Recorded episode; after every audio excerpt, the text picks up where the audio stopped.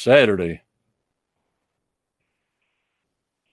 It's cold here in the USA. A lot of snow, a lot of cold. We'll wait for people to start coming in.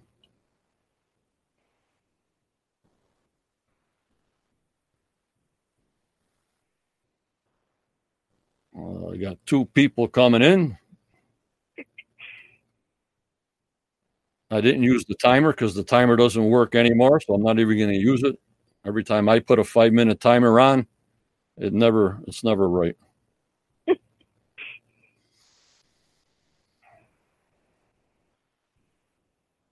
okay, guys. Got to wait till you guys come in. Hello, you guys in the Quest of Oak Island member page. Hello, our members in Quest, YouTube channel. We can use a few more subscriptions there. We sort of died out. I hope you guys can help me out there. Hope everybody can hear me. I hope everybody can see me. Once you guys uh, start coming in, please comment with a hello or a hi or what's up.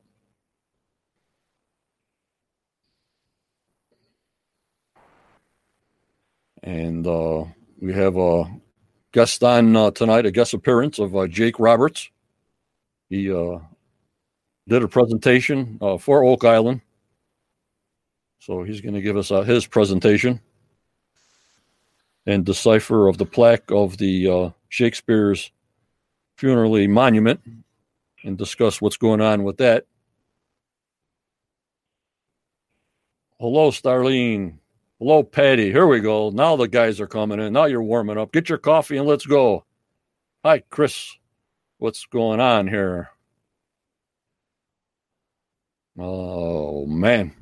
Hope everybody's having a good week. I know the Northeast, we got snow. The rest of you guys, I have no idea.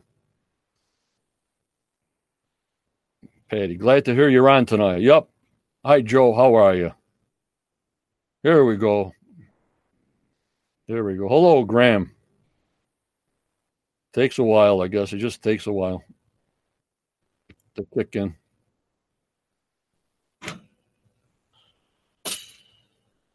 All righty, let me reboot that, and I'm all set here.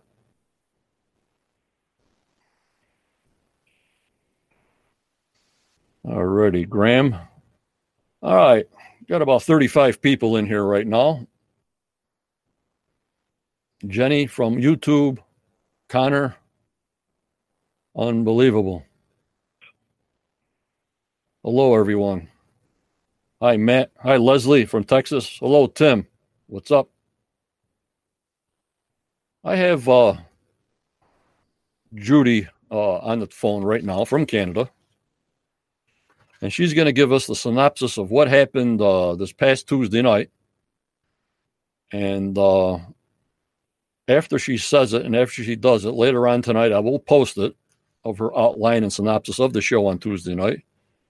And uh, hello, Judy. How are you?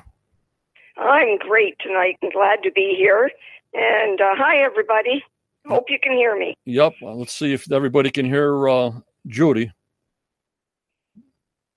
Joe Mesa, he got 18 inches of snow in the Poconos. Cindy, hello, Cindy. Hello, Rose. Hello, Stu.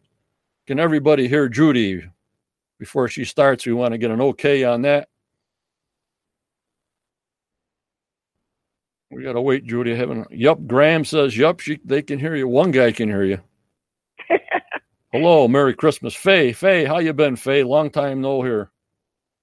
Merry Christmas to all you guys. Yes, Matt. So Judy, they can hear you. So uh, I got your picture up.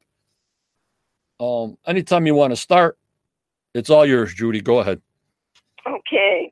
Well, it was a great show Tuesday night, fellow members. Again, a lot of info to take in, but all of it very interesting. I have watched the show twice so I could ingest it all. It's a new day on Oak Island, and Rick, Terry, and Charles are dwelling are drilling at the money pit. They are looking for the vault and must get down 175 feet to find the void, then down to 220 feet where they think the vault has settled. It's time to find it. Now to the war room, where Marty and Rick are listening to Erin Helton expand on her theory using the info sent to her from last week's show. She believes the anchor stones found last week are markers on a master grid that lead to the money pit. Using the 700 year old Templar cross along with a measuring square, Erin forms lines that line up with the anchor stones and the stone triangle in the upland area that was destroyed by Robert Redfield years ago. Erin says the cross is a protractor hiding the key to the money pit. And I'd like to know what all of you think about that. Using more of Zena's info, Erin continues to study her theory. Back to the swamp where Ian and Rick are looking for man made anomalies in the southeast corner. As Ian probes the water, he hits muck, then an area of flat rocks, and then a drop off of three meters. Ian is sure it's man made, and he and Rick wonder if this is a wharf, a road, or a pathway as it runs in a perfect line. They believe it to be 20 feet wide by 70 feet long. Is it related to the paved area found last year? More searching is needed. The next morning at the research center, on the deck, Ian, Alex, Tony, and Marty make plans to go out in the water off the boulderless beach to see if they can reconstruct the island as it would have been in the 12 to 1600s. They will use sonar to do the search. Now to Lot 15, where Gary, Doug, Steve, and Rick are looking for ring bolts like the ones found by Fred Nolan many years ago. Fred also found pieces of a ship at that time. As Gary is metal detecting, they find what looks like a piece of iron off of a potbelly stove, like the ones used on ships for heat in the past. Later, Carmen Legge tells Alex, Peter, and Jack that that is just what it is. Next, we find Alex, Ian, and Tony aboard Tony's boat as they navigate the shoreline off of the off of the swamp, Smith Cove, and Isaacs Point. They are able to determine where the shoreline might have been in the 12 to 1600s. Also, the sonar detects what could be the remains of a wharf that could be connected to the man made anomaly in the southeast corner of the swamp. They are then shocked to find what looks like a shipwreck. Hopefully, we find out just what that is when they do their dive on the site next week.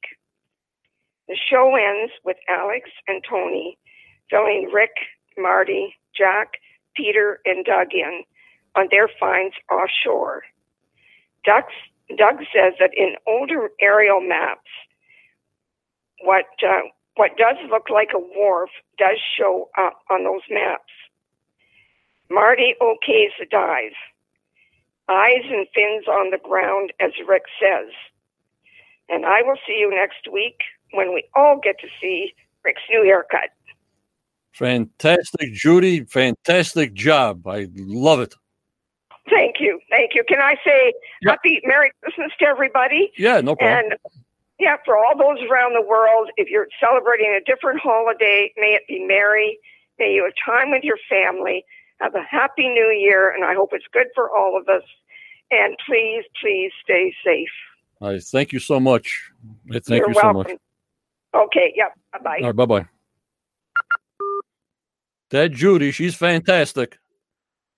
Let me get this branding off here. Okay.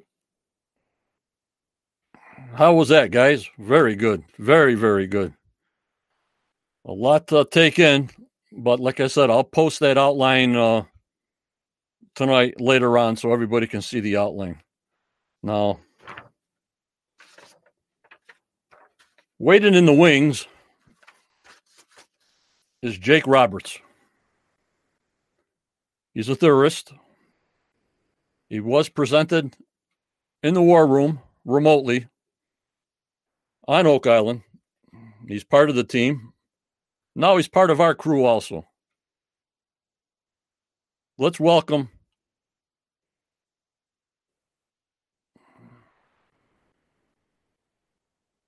Let's welcome him aboard. Where'd he go?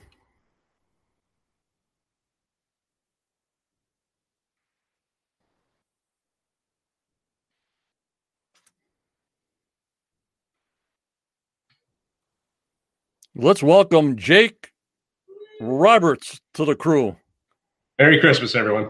Hello, everybody. Great job, great job, Judy. That was awesome. so good. Great to be here, John. Thanks. I'm glad. I'm glad you can make it. I'm glad you can make it. Usually, how I start out with this is like a standard question for all you guys. I mean, it's just a repeat question that I love the backstories of Oak Island, their team, and what happens how were you or how did you approach them or did they approach you on your theory? You know how was the connection made with the tv show jake? All yours. Well you know um, they asked me the same question and I, I i give the same answer every time. I blame chris dona um, he, he sucked me into this. And uh, he, he just texted me uh, this morning and he said he said yeah my, my wife's name is audrey. And she said or he said uh, I really owe Audrey for this, don't I? And I said, uh, trust me, she'll she'll let you know. Um, so yeah, you know, uh, I saw him. Uh, he and I have been friends for years. Uh, we are colleagues. We worked together. Okay. And when when I saw his episode, um, you know, he he said a phrase, uh, "the Royal Arch," and that's that's ex- kind of fell into what I had always believed was really going on on Oak Island. And I I emailed him and I said, hey, you know, you said this, and this is what I think's going on. And he said, "Oh, you should write that up, and this is where you send it." okay.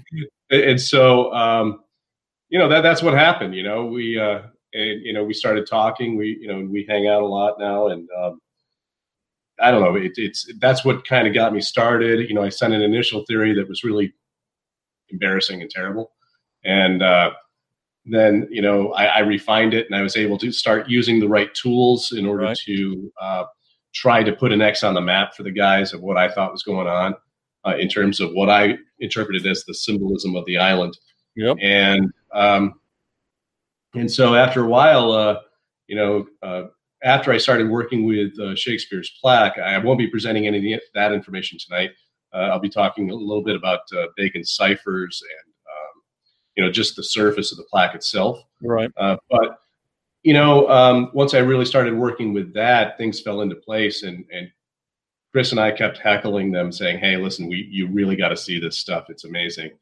And so they finally said, "Yeah, yeah, we we got to see this. It sounds interesting." Uh, and so we did a you know a, a remote presentation, and uh, they, they they really enjoyed it, and um, and so then a little while later, I did another one with uh, Erin Helton and uh, and Chris and so uh, at that point, um, I, I, found myself kind of sucked into this little uh, enclave, if you will, of, of theorists, uh, of, of uh, Chris Dona, myself, uh, Erin Helton, and of course uh, Chris Morford and Corjan Mol.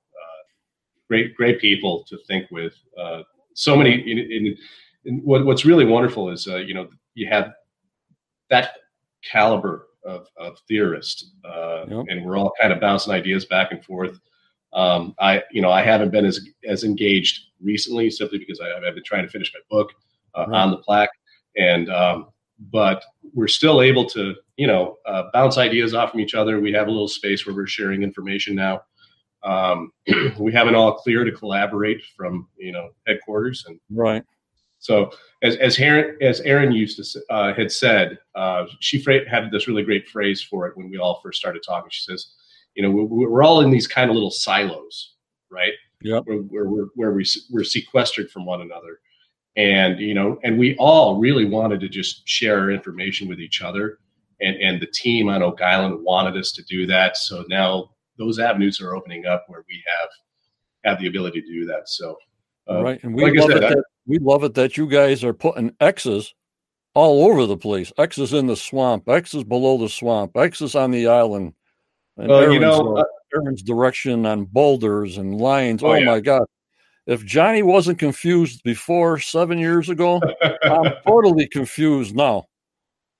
Well, you know, um, once we started it all really kind of sharing the info, we realized that we were all kind of on the same thread of stuff, and yep. um, and so we're yeah yeah we're able to put plenty of X's on the map, that's for sure. And when we do, they you know we're assured that that with due time, and hopefully they'll all be checked out. So right, that's and that's I'm, exciting. It's fun. And I'm hoping the plus out of this nasty COVID delay, this plus I think, is for people like you and the theorists that have these ideas that are pliable, get the chance to give them an idea outside the box. I don't know if this was a regular season, gun ho season, that you would have this opportunity.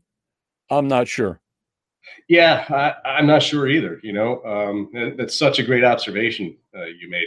And the idea is that you know I'm I, I, tend to be kind of a lateral thinker. I, I tend to do I, I, think outside of the box in that sense. Right. Um, and um, so you know my my theory you know you know came out of left field in a way. Uh, and yet, it still is not um, mutually exclusive to all of the other theories that are out there. Uh, in fact, it, it, dovetails quite nicely into all of them. So, um, you know, like I said, I, I think that um, whether or not you know uh, any of my presentations ever make it on the show, I mean, it, as a theorist, you know, and you, you go and you present, you you right. don't know if or when it's ever going to be on TV. Which right. you know, uh, honestly, uh, I don't care. I, I am in it just for the truth. Um, I hear you. you know, but I, a lot of times uh, the theorists say it took ten years for me to do this, and the show just took out the show just took out a two minute piece out of context. and now they spend the next three years trying to explain. No, this is not what it meant. This is what the TV people do. I mean, we got to understand it's a TV show, ratings and such on the one side, and you guys that are dead serious and do all this uh, research wish they would pick out pertinent points that are direct and precise, not just a piece that just comes out of left field. You know what I mean, Jake? Oh, oh, I know exactly what you mean. And what's funny is, uh, you know, we've all been kind of joking about that because, you know, the public and, and the fans and what they get to see on TV is a tiny fragment of of the depth and breadth of the work. That I mean, what what everyone saw of, of Chris and Corjan's theory, you know, there was so much left on the editing room floor. I think um, that you know when when all of a sudden you know they're we're all sharing ideas on Facebook, right, and bantering back and forth and talking to fans and right. Um, all you know, the, uh, was joking is you know. Uh, this is what happens when your face is on on you know a, fa- a famous TV show because all of a sudden there there were people who were trying to pick apart you know he and Chris's yep. theory and and yep. um, you know it's and we we joke about it. it it's funny, but and, and, luckily, I mean, no one knows who the heck I am. so, Jake, uh, which is great. So Jake, I, I, can post whatever I want. No one's making fun of me yet. Jake, now they know. well, you know, enjoy, consider, enjoy, enjoy the, following. Enjoy yeah, the enjoy the PMs. I'll I'll give you mine if you need some. I, am sure I'm going to be fine, John. I'll, I'll, okay, be, I'll be, good. Thanks. Thanks. But uh, it's a pleasure uh, for you coming on tonight, and obviously with Corjan and Christopher. Once they get like they can clear the air a little bit more, they'll be more on. Even with you guys, yeah. once you got the okay or something's aired, that we can talk more about it. Like Erin, she can't come on right now; it's just too hot of a topic right now. Yeah. I understand yeah. that. She understands that. My members understand that. But the minute we get an okay. Boom. Then she can explain her side if she likes to be on live. I'm not sure. Um, right. And uh, at least give her the opportunity. You know, here it is. Uh, you want to say? I'll put her on the, spot. Put her on the spot. I, I, think I, I, think she'll want to come on. I'm, I'm just saying. Did you hear that, Erwin? but uh, yeah, so uh, we want to start getting into your theory a little bit, um, Jake. Uh, we can if you want.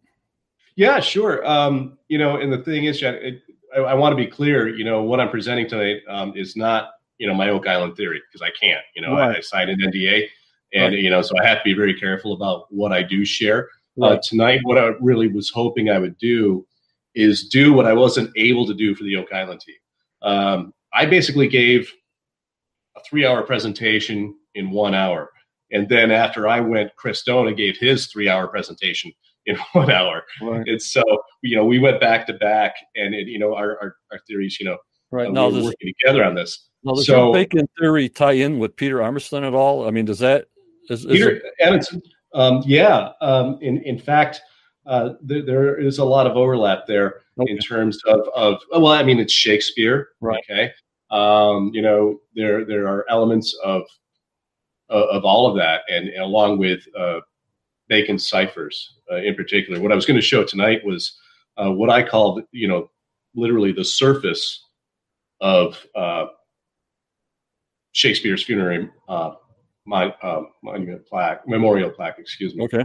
Um, and so when we look at it, um, it's uh, one of those things where um, I'm just looking at the surface. I was going to explain to people how the Bacon ciphers work uh, and kind of demonstrate an answer of uh, whose name is actually encoded in the plaque. And uh, what I did was uh, I actually deciphered multiple ciphertexts in that, that are embedded in the plaque.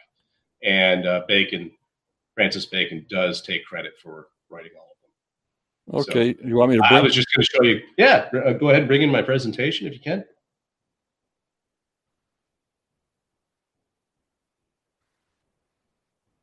Is that how you you want it like that? Yeah, yeah, that's fine. That'll work. Okay, Jake, take over. All right. So, um, those of you who are unfamiliar with the plaque, this is what it looks like. Uh, Shakespeare's funerary monument, um, you know, has this bust and, and, and so on, and underneath the bust of Shakespeare uh, is this plaque that you see here before you. And so, you know, I took an interest in this simply because uh, like I said, you know, there are a lot of other researchers who, who, have, who have dug into it.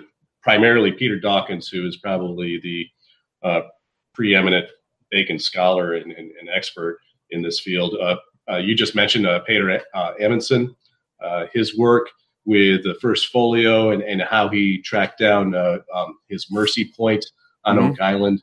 It's all associated with that as well and of course Chris Morford. I'm going to be actually showing some of his work a little bit later uh, with his permission, and Chris Dona, uh, something that Chris Dona did with uh, uh Peter Amundsen's uh, work and Chris Morford's work, uh, where he independently found something. I'm, I'm, going to be revealing that tonight. It's really kind of cool what Chris has been able to do. Um, I, you know, I shared a lot of my information with Chris, and what he did was he used completely different techniques to not only confirm you know what I've done, but also confirm a lot of the uh, ciphertext messages. Very good. Uh, kind of cool. Uh, he's, he's such a great researcher. Uh, and so, I, yeah, I did find a ciphertext related to Oak Island, and I'm obviously will definitely not be um, uh, re- revealing any of that tonight. Uh, right. So I, I, decided to give this a try, right. and use, using a, a completely different approach that that no one else had done. And so I, I, had seen that this old approach that a lot of people were using had, had kind of given some really interesting correlations and, and, results, but I thought they were somewhat limited. And so I, I felt that I understood what kind of a, a, cipher was really going on on this plaque. Uh, and it's something completely different than what most people thought. So what I'm going to do is I'm going to try to give everyone a quick primer on Bacon ciphers. If you already know this stuff, if you, a lot of you uh, fans uh, have probably already delved into this stuff a little bit, but it, for, if you haven't, uh, I would like to kind of spend some time talking about that. Now, one of the things that this plaque says is "Stay, passenger, why goest thou goest thou by so fast? Read if you can, who envious at the place within this monument Shakespeare." And so, what he's really saying is, um, whose name decks this tomb? And I'm going to give you an answer to that tonight. So what I try to do is give everyone an understanding of what the message of the plaque is in the first place. And it's a little convoluted. Uh, and I, I, think that a lot of people have gotten it wrong. So, like I said, it says, read if thou canst. In other words, read if you can. Mm-hmm. Um, and this Latin heading, we're going to talk about that too.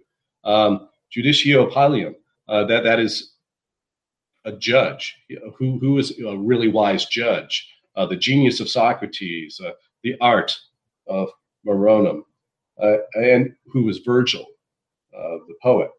So the Virg- the poet Virgil that makes sense uh, because Shakespeare was a poet, but the genius of Socrates, well, maybe, but uh, the justice uh, of Pylon, uh, that doesn't really make sense.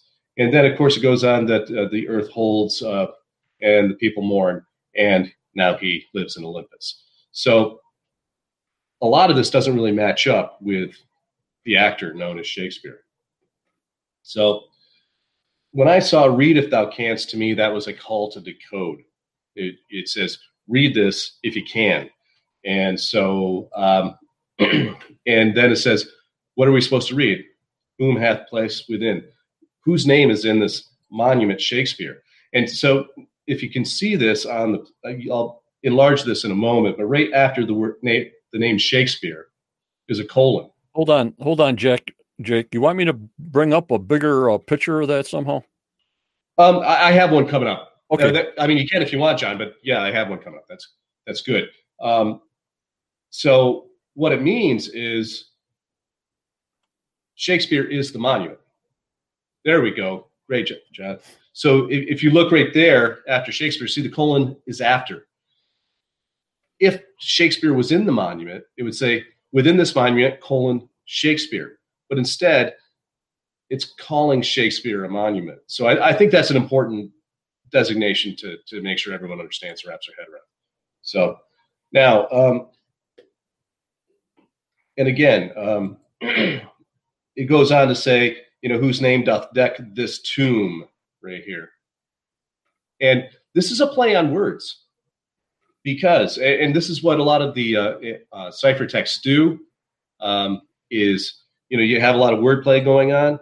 And really, uh, the word tomb uh, can be replaced with the word crypt. Mm-hmm. So instead of entombed, whose name is encrypted in this monument, Shakespeare?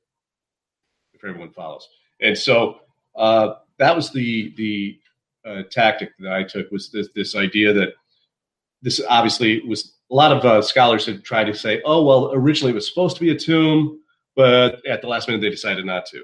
And in reality, this is not a mistake on the plaque. Uh, what, one of the things with what's called steganography, it's the idea of hiding a message within a surface text that when you look at it, you can't tell that there's a cipher or a code there. Uh, that's the whole point. Uh, if you have a replacement uh, cipher where, where you have numbers or, or, or mm. symbols, you look at it, you can tell there's a cipher there, right? Um, with steganography, it's all hidden, hidden beneath the surface. And so what that meant in my mind was that when it, whenever with steganography, uh, when you see a mistake, a mistake is always a clue. Mm. And so this idea that this was never a tomb, it was never intended to be one. It, it, it's just a play on words, and that word had to be there, if that makes sense. So the message here, really, uh, if we can uh, enlarge uh, the presentation again, John, um, which is the presentation, not the picture. There we go. Oop. Nobody wants my big head on there. No. Uh, there we go. That's fine. Um, so when you really read that first section, what it's really saying is read if you can whose name is encrypted in this monument Shakespeare. And so what we're going to do is we're going to answer that question tonight. And see there you see the enlarged version. Hmm. And one of the things that um, when we look at this this plaque, when you try to understand the language, the, the grammar is wrong, and and there, it's it's very stilted language and it's unclear. That's usually an indication that there is some kind of ciphertext going on, and and it, and a special kind of ciphertext uh, that I've discovered, uh, multiple actually. So there's some basic features of this plaque that uh, we should kind of talk about. And first of all, like I said, the convoluted grammar is usually a, a big red flag. Okay, there's some kind of cipher happening here. Uh, in order for these uh, words to be in this order and be this confusing, they have to be for some reason. And that's because there's a cipher. Uh, also, misspellings are always a clue uh, to some kind of uh, steganographic message. And so, because uh, those words have to be misspelled the way they are in order for the ciphertext to unravel the way it should. And so, that's another clue. So, like I said, steganography, uh, all this means is hidden writing. Hmm. And uh, like I said, the, the clues are always in the mistakes. So when I saw all of these conjoined and ligatured letters, if you notice that what people call the TH, uh, Peter Dawkins points out that this is actually a double tau. This is a T on its side joined with the other T to make it look like a TH. Yep. And so there are exactly 10 of these on Shakespeare's plaque. Um, here we have within the word monument, uh, this, this image will come up a couple more times this evening. Um, a conjoined ME, these, these ligatured letters here, and then the NT. Um, there's a reason why they're they're connected, and I'll explain that in a minute. Uh, the other thing too, a lot of people uh, when they look at the plaque, they don't understand what these two symbols mean. Well, uh, this is simply this. Uh, the Y with the S above it means the word this, and the Y with the T above it, the tau above it, means the word that. And for whatever reason, even though the words this and that appear in other places on the map, on the plaque, um, here in, in this section, they needed to have these two symbols here in place of the word. And I'll get to that in a minute.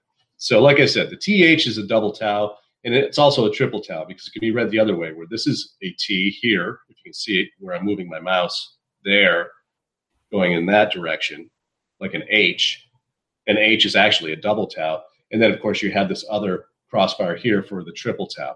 So it can be read in both ways. It can be a double or a triple tau. Um, triple tau, the initials of triple tau are TT, which is a uh, Bacon signature of 33. I'm going to talk about what these numbers mean here in a minute and why the number 33 represents the name Bacon all of this was an indi- indication to me of what kind of cipher was really going on here. Um, and so, in order for the cipher to work, uh, these letters uh, would have to count as one letter, one character on the plaque. And I'll, I'll talk about the count of how many characters actually are on the plaque itself. There's been a, a big controversy. A lot of people disagree about uh, the count, but I, I, think I've definitively answered that question of how many actual characters are on the plaque. So um, there were very explicit messages produced by the ciphertexts. And without getting into too many details, uh, and yeah, I'm, afraid there is going to be a bit of a, a teaser here. Uh, but first of all, Sir Francis Bacon did create the plaque. Uh, he made this thing. And um, he was also a member of the Fra Rosicrucian. He was a, he was a Rosicrucian. Yep. Uh, a lot of people have, have just tried to discount that, but um, this message in the plaque, he wrote it, and he claims that he is a member of the RC. Shocker, uh, he claimed that he wrote all the works of Shakespeare. Uh, so, I mean, th- this is something that a lot of people have have always suspected. Um, you know, uh, Peter Dawkins, Peter Amundsen, uh, myself, others, uh, and and, and th- it goes all the way back to Ignatius Donnelly and even before him uh, a lot of uh, researchers and theorists have always believed that Bacon was responsible for the works of Shakespeare because it fit. Uh, he was the one that had the depth and breadth of knowledge necessary in order to create all of those plays. He, he understood uh, how you were supposed to act in court and, and all of these different kinds of things. Uh, and the uh, actor from Stratford upon Avon named William Shaxper didn't have that knowledge and he didn't have a library. So there you go. Uh, in addition, uh, the ciphertexts reveal Sir Francis Bacon's true identity. Now, there are a lot of theories out there about who he really was. Who were his parents, his biological parents? Uh, there's always been this this suspicion that that uh, Lady Anne and uh, Nicholas Bacon, Sir Nicholas Bacon were not his parents. And when you look uh, at pictures of Nicholas Bacon, excuse me, Nicholas Bacon and Anthony Bacon, his brother, and or Francis Bacon's brother, uh, side by side, they look nothing alike. However, um, the ciphertext actually reveal his true identity who his bi- biological parents are. Now, a lot of the theories are out there that um, he was the bastard son of Lady of uh, Elizabeth I, Queen of England, which would have made him a prince. Uh, and you know, this is called, I believe, the Prince Tudor theory. There's mm. the you know, so there are a lot of theories out there, but um, the ciphertext unequivocally state exactly what his identity is. And sorry, I'm not going to reveal what that is tonight. no problem. But that, that's some of my uh, for for those of you, my my friends and uh, family who are watching. That's some of my prime material. uh, welcome everybody who's uh, joining the uh, chat. We're here with Jake Roberts, uh, and uh, welcome everybody from YouTube. I haven't had a chance. Uh, everybody's listening intently. Jake, you got everybody's ear. You're doing great. Thank you. Awesome, great. Thanks everyone. I really appreciate it. And, and John, I, I, I still tell you, I love the mug, the mug on the mug. Um, mug on the what mug. you what you don't know is I, I texted a bunch of my friends and family, and I told them I was going to turn this into a drinking game. Okay. And, and every time I say the word prime, they have to drink. So. everyone else who's watching live, you're welcome to join in. It's not just exclusive to my friends and family. But. Okay, so the so the code the code word, another code word for drinking tonight is going to be prime. Prime. We're going to get primed. How's that sound, John?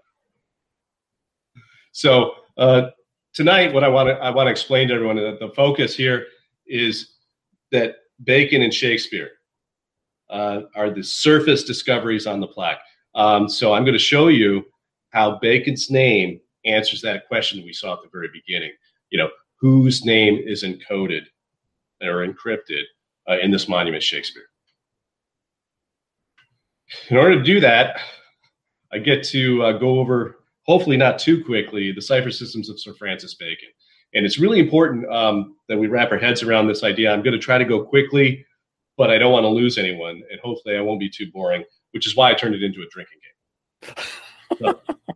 Everybody drinks on my shows for some reason. I, I, I think well, it's I think it's me, but uh, that's beside the point. Go ahead. When you gave this to me, you said I could put whatever I wanted into it. This is coffee. This is, okay. This yeah, is, right. It's a weak tea. It's a weak tea. yep. It's a tea that rhymes with Amison.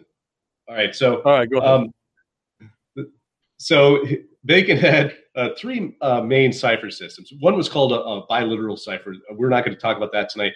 There is a biliteral cipher on the plaque, by the way, everyone. Uh, if you want to take a hand at figuring that one out, go ahead.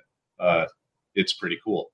Uh, but simple reverse and K ciphers are three different forms of ciphers that um, they can use in conjunction with one another. They, they, they, they interact, they work together. And uh, they serve what's called in, in ciphers a mathematical bijective function. That don't don't say that three times fast, especially if you're drinking tonight. Uh, but all that really means is that every character of the alphabet can be represented by a number, and that's all it means. But it's a highly, highly useful uh, way of creating ciphers. Now, he, like I said, his biliteral cipher. Um, this is really kind of interesting. This biliteral cipher was actually the forerunner of binary code used with computers, and Bacon created it. That's kind of cool. Uh, so there's also a substitution between simple and reverse ciphers. This is something that no one has ever considered before, as far as I know, in terms of how Bacon used his uh, cipher system. I, ha- I haven't read that anywhere, but I happened to just kind of stumble across this function while I was working on the ciphers of the plaque.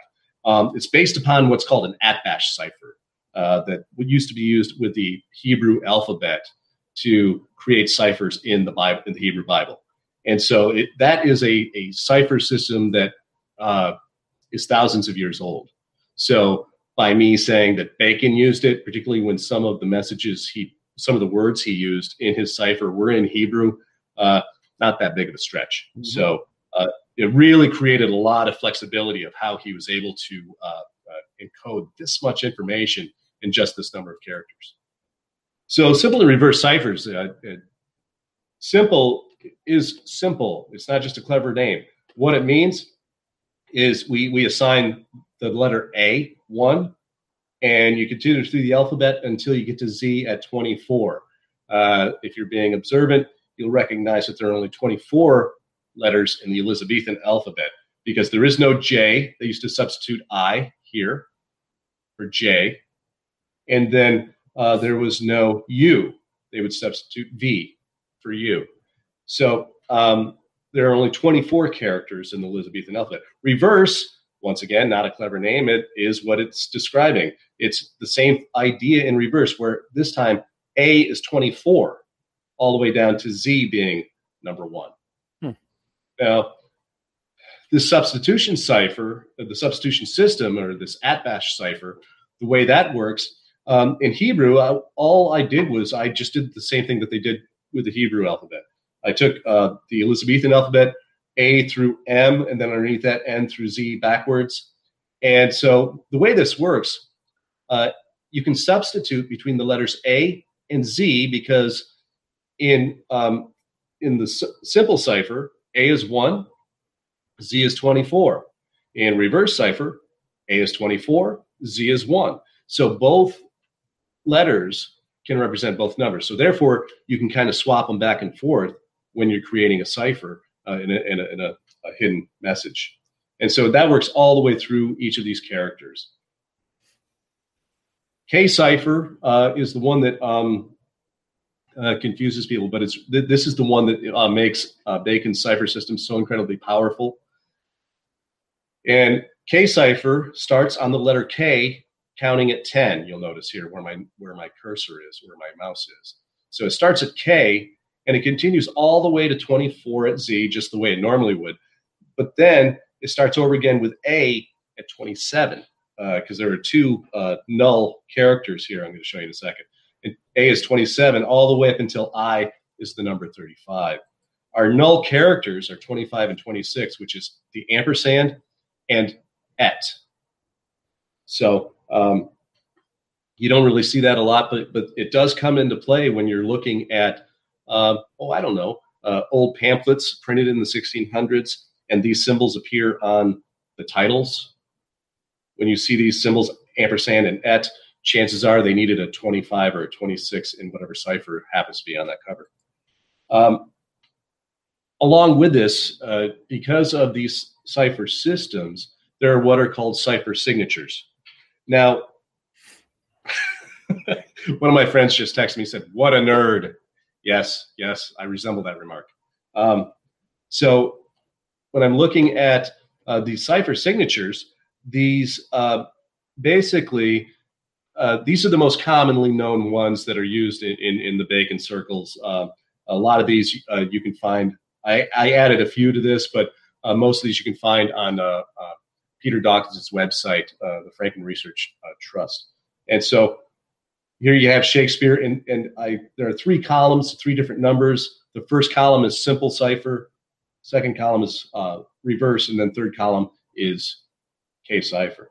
And the most common ones uh, that uh, people know about, the name Francis is 67 in simple cipher, and Bacon is 33 in, um, in, in, in simple cipher. Together, they total 100. So Francis Bacon is an per, is a perfect 100 in simple cipher. Um, and it's also, you know, the, this this two to one ratio. It, it's an octave uh, uh, effect. Jake, his name. Yeah. How many other plex has uh, Bacon uh, did ciphers on in different areas? I mean, uh, this is all new to me, so that's a question just coming through my head. How many right. other plex yeah. are on different monuments well, that he has done? If you know, go ahead. Thank you, Jake. Yeah, it's it's a great question, John. I'm sure a lot of other people are wondering that too. Uh, Ignatius Donnelly uh, claims that he, he had deciphered a, a message on um, uh, Shakespeare's uh, uh, tombstone, uh, which is really enigmatic and, and very strange looking. that basically says that Shakespeare or Bacon took credit also for writing the works of Christopher, Mar- Christopher Marlowe. Um, so that one I know of. I haven't looked too closely at it. Uh, I've read part of, uh, of Ignatius Donnelly's book. Um, he was pretty convoluted about the, the process processes he used to decode that message. Um, whereas what I'm doing tonight, I'm just laying everything out. This is how I did it. so um, as far as others, I have found at least one other cipher uh, that was on an image.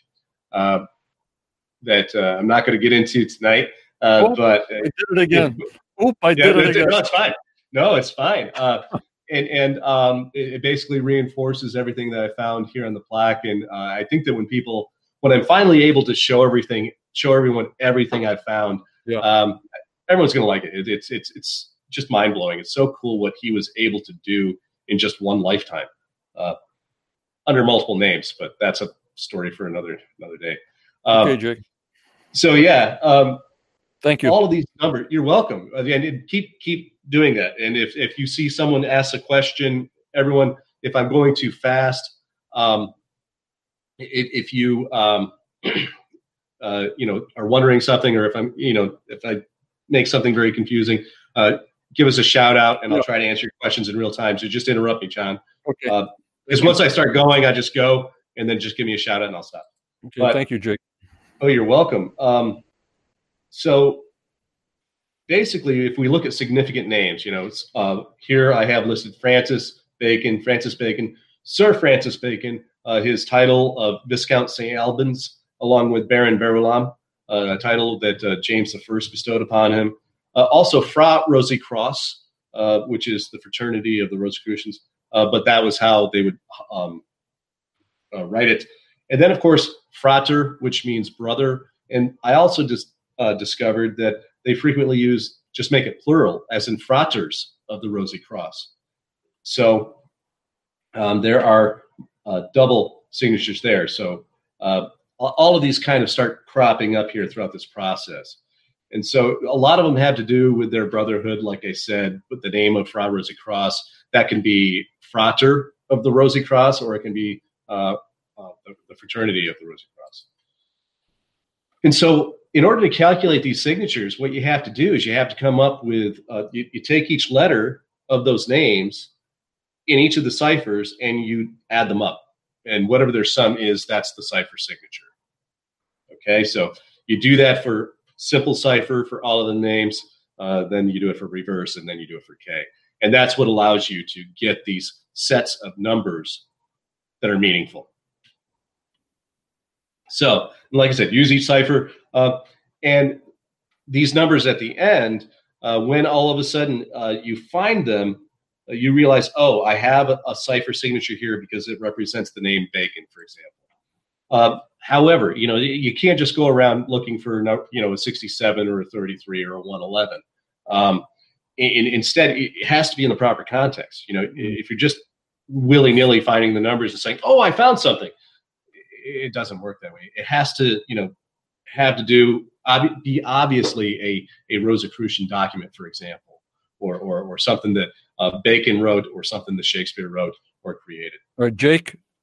Yeah. Can you uh, just put out a little uh, spot out that you only can reveal so much on your topic because you were presented at Oak Island, just so the new members that have come in, uh, what your format is for tonight. Thank you. Oh, sure, sure, yeah, um, yeah. If you just pop it in, uh, you know, I can't really talk about any any of the things I've I've presented uh, to the Oak Island team.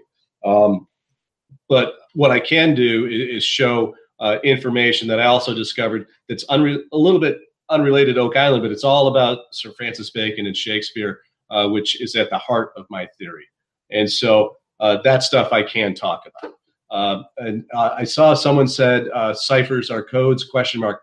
No. Um, basically, uh, ciphers. People use the words ciphers and codes interchangeably, mm-hmm. interchangeably, and and which is fine, but they're, they're technically different things. Uh, so, you know, for our intents and purposes tonight, I'm not going to get into all of the details of that, um, but instead we'll just, you know, go with it.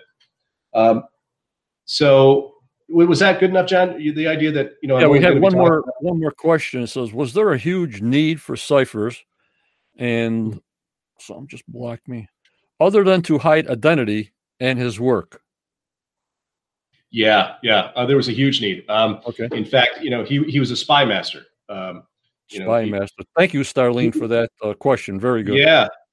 And and so, um, in fact, uh, the thing that actually led to the death of Mary Queen of Scots, for example, was that she had written a cipher to uh, you know one of her loyal subjects who was going to help her try to uh, pull down Queen Elizabeth and take the throne from her. Oh, uh, and so what they did was they intercepted the, the, the message and cracked the cipher. I think that was uh, Francis Walsingham who, who, cracked it. And um, so you know, they, they were constantly using ciphers back then. Yeah, absolutely. Such a great question.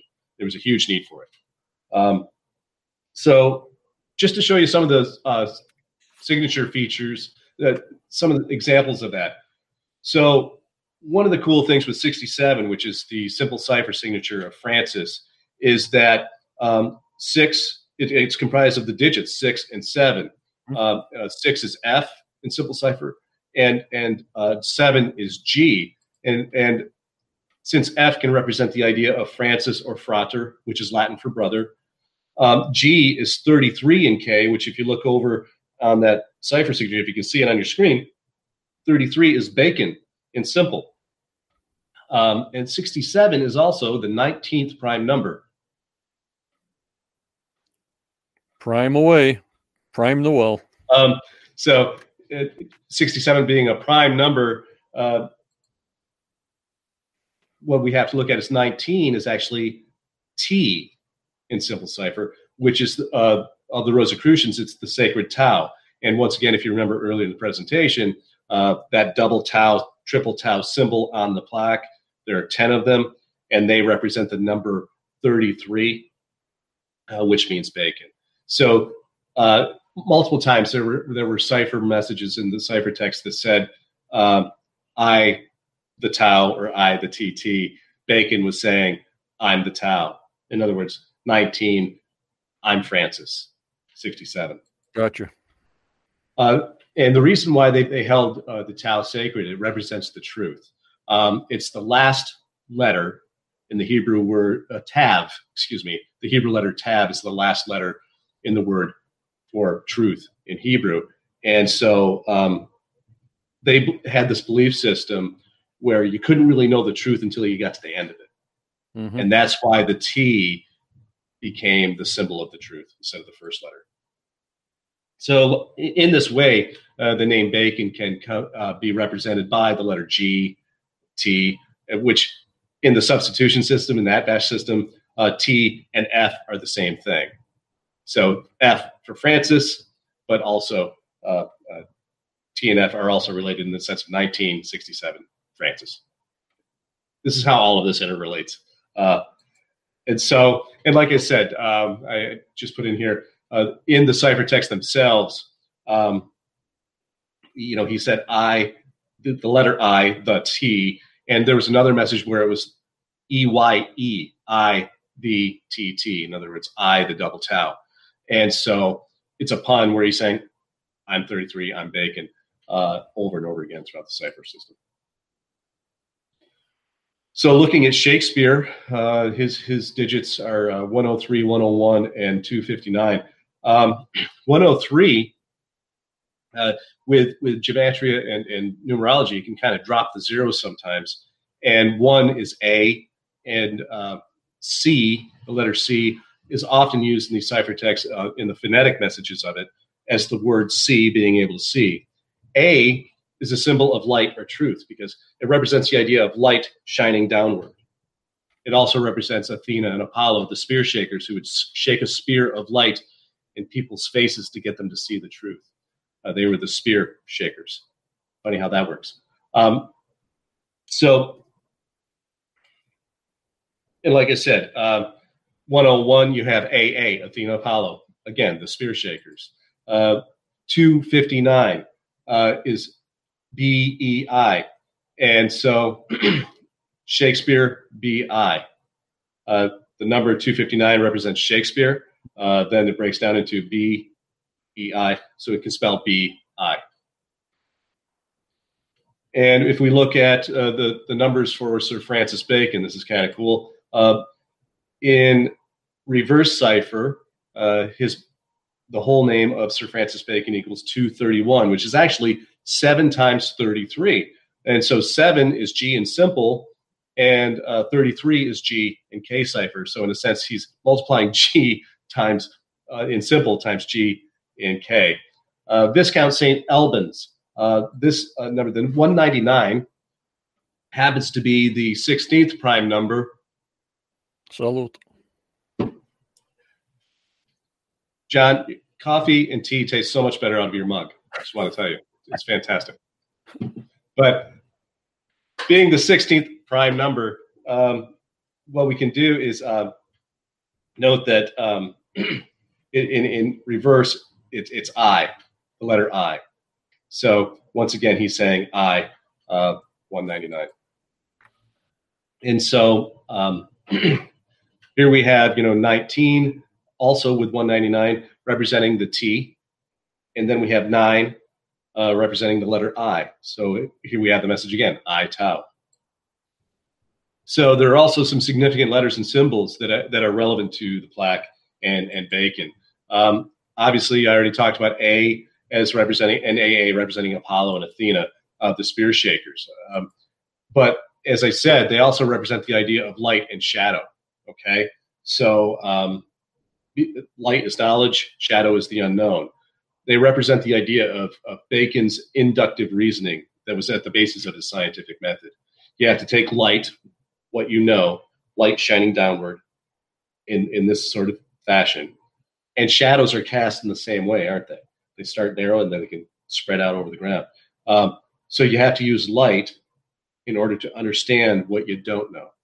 And, and so that was that was his whole philosophy in terms of his scientific method. So uh, AA also represents uh, the apis blanco and apis noir, which is the B of light and B of shadow, B of darkness. Um, so if you notice the A shape kind of is shaped like a B with its wings out behind it. Uh, the B you're going to find is also a huge symbol here. I'm going to talk about in a second.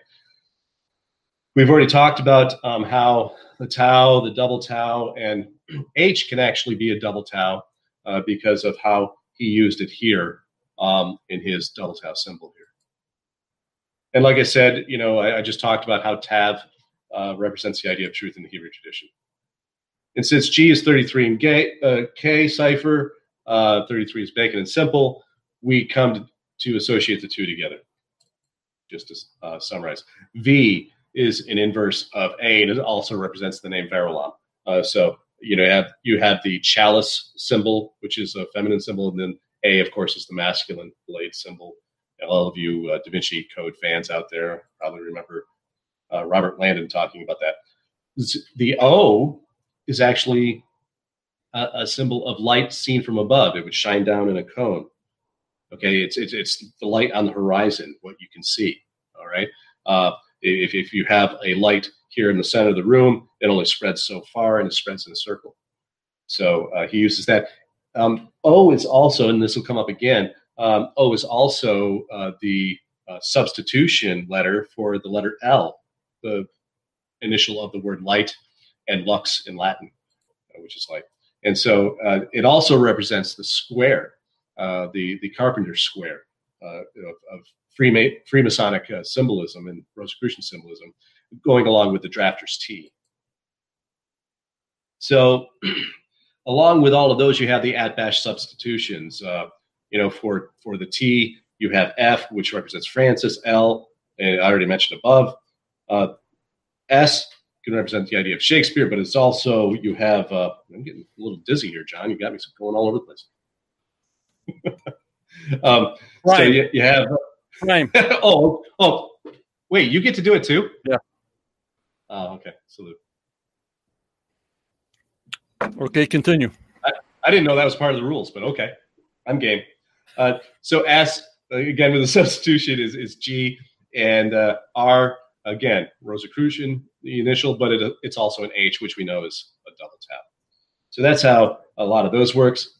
Uh, also, uh, they gave veneration to the B, as I said.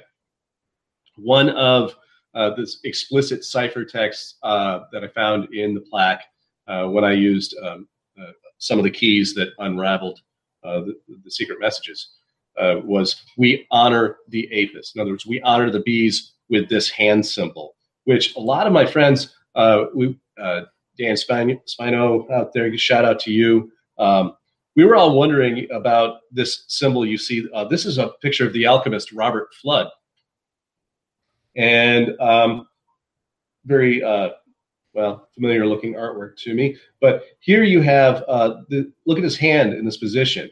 You know this this idea of this. You know they would do this in a lot of the paintings. Yeah. Um, it represents the M, the letter M. but it's also supposed to be the shape of a B. Um, so in the ciphers, it talked about the hand position, and that was the answer to it. Um, interestingly enough, M is 12 in simple cipher, and B is 12 in simple cipher. B is S2 plus E is 5 plus E is 5 equals 12. Wow. Just like the letter M. Jake, we got a question from YouTube. Great. So, did the Templars use these types of ciphers as well? And could the knowledge of these ciphers have been passed to Freemasonry? Uh, I would say absolutely yes. Um, whether or not the Templars used these specific ciphers, uh, I'm not sure. I don't think so. They did use ciphers. They mm-hmm. used the same symbols. They, they definitely used a lot of the same symbolism for sure. And, and I think that that is a part of um, uh, the thread of knowledge that was passed along from the Templars, uh, the families of the Templar, Templars who survived, mm-hmm. who then passed that along to people like Francis Bacon, uh, along in who created, I believe, the Rosicrucians. Thank so, yeah, thank you, Jake. Uh, it's a great question for sure. Uh, and so, another reason why they uh, venerate the bee is because of alchemy. Okay, I just showed you a picture of Robert Fludd.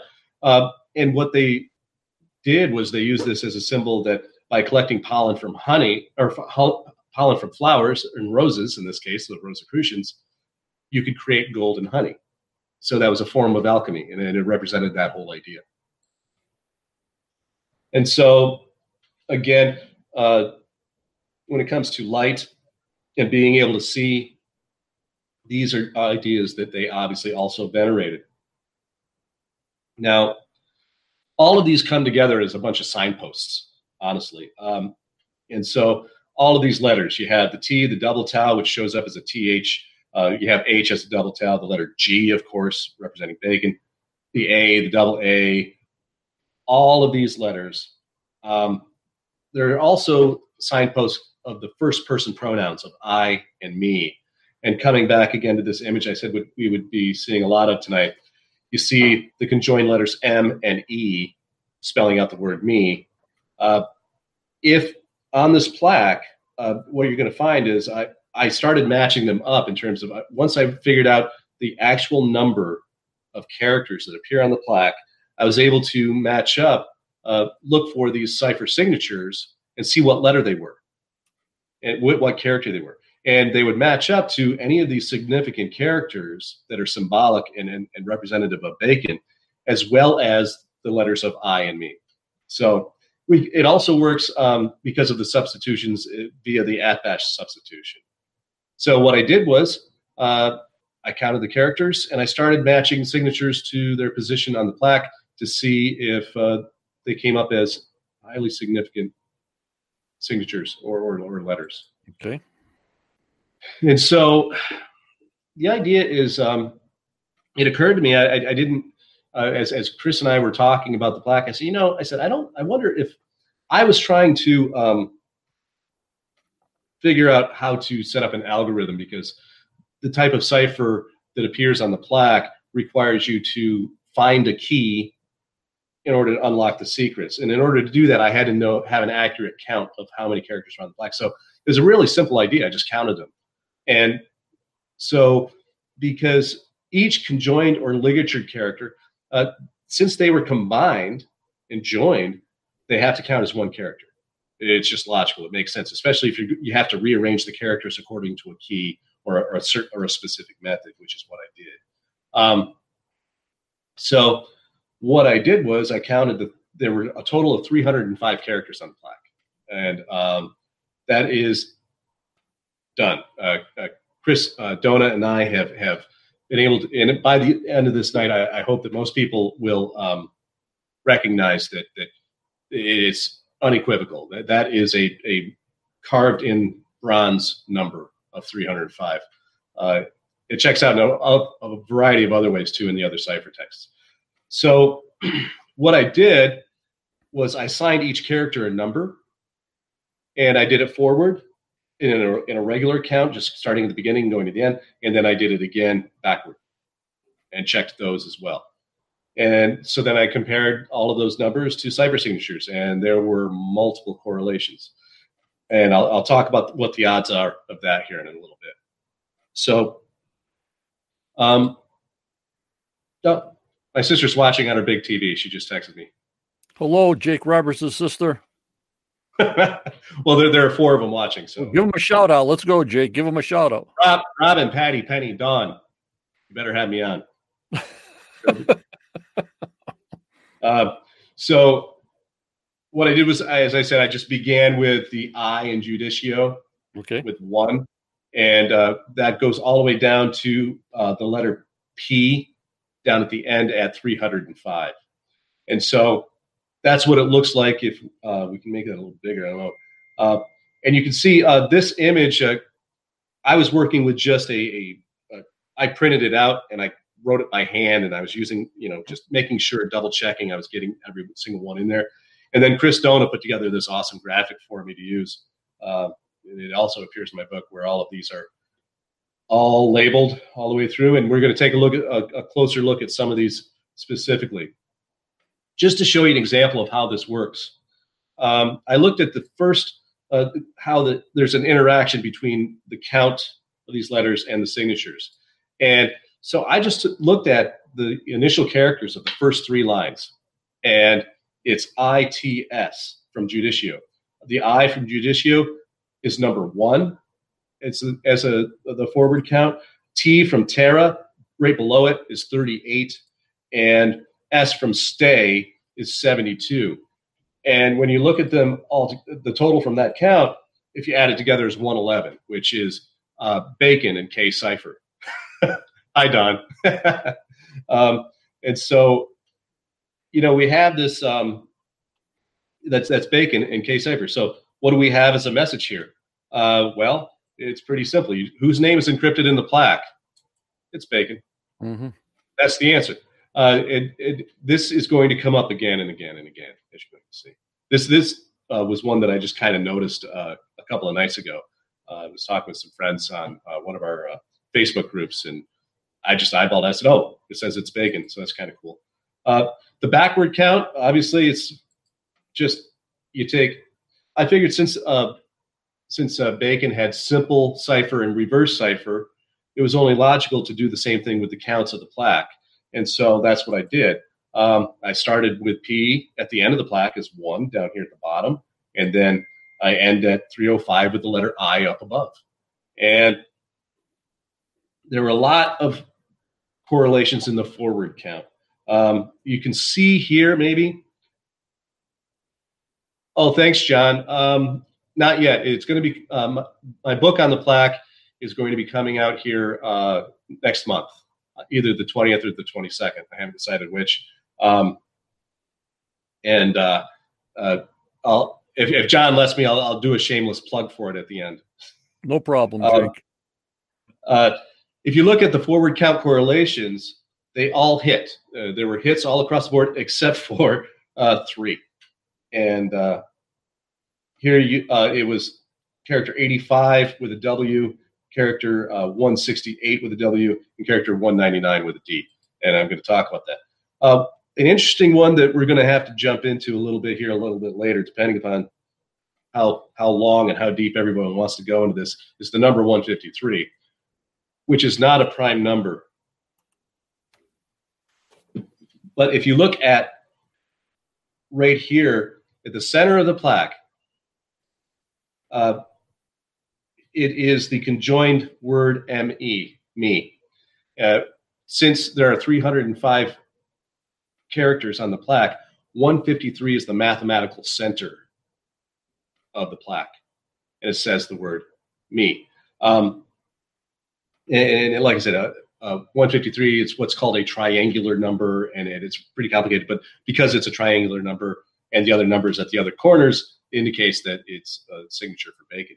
Um, in fact, if you add up I, Sir Francis Bacon, in simple cipher, it equals 153.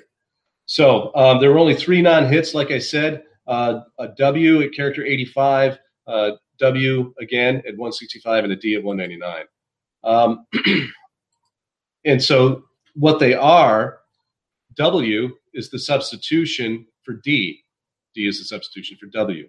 So it's strange. It's like it's the same it, the same letter, and um, we're going to see this trend continue, which is really kind of interesting. And I'll I think I figured out why. So once again, the backward count, 153 is still me because it's the mathematical center. There was one miss as far as um, them not matching up to significant characters uh, from our symbolic letter list. And that is, once again, character 199, and it's a letter D. So, so there was also 231, which is a Y, and 237, which is a B. And I was kind of questioning them it, but then I realized realized B's, and they are substitutions for one another, Y and B. So we have a hit. They're they're B's. So once again, uh, same as the forward count, all the D's and the W's, and in this backward count, the only miss was another D. So I found this to be kind of interesting, and there's a close up of it you can see there uh, where over here is character 199 in the backward count as a letter D there. It's the miss. The rest of them are all hits. So, in summary of just that section, you know, you have multiple correlations, and and so how does that happen? I think it was very, very, it was purposeful because everything that I found on this plaque was very purposeful. And so, I was wondering if it was actually statistically significant, though. Uh, um, I would say that it's very inconclusive because we have a large number of characters, plus you have the um, versus the possible hits, and it goes backwards and forwards. So you actually have a 610 possibilities of hits along, and then that doubles again because of the substitution possibilities. So I, I don't think that it's necessarily statistically significant, but it's it, it's I, I think it's pretty interesting correlations. So the misses in the forward were the D and the W, which equal four, and, and uh, 21, and then the B and the A, which of course are, are B's. Mrs. Backward were just a D. So this adds up to a total of 25, uh, a, a, number that I think Erin Helton is going to uh, kind of appreciate, and that'll happen again, Erin. Um, and since we have 25, 2 is B, 5 is E, we have a phonetic spelling of the word B. Um, so this led me to wonder how do prime numbers fit? Uh, Jake. Yeah. So obviously, this plaque uh, means a lot and is deciphered in a lot of ways. Yeah. What is it telling us? I mean, what? Uh, I don't know what I'm trying to say here. What is this plaque that Bacon did? What is it saying to us? Is it giving us a direction? Is it giving us a uh, explanation of something. Thank you, Jack. Jake. Yeah, yeah. Um, it, it, really is, John. Um, and uh, I see all the people who are who are saying hi. Uh, yeah, they're going crazy. Hi, guys. Yeah, it's it's great to see you all there. Um, the idea that um, what's being said here. This plaque contains, and, and Chris Dona said it best because we, we were really talking about it. I, I was going through all of the different messages and you know sharing my research with him and he says he told his life story in this plaque. Wow.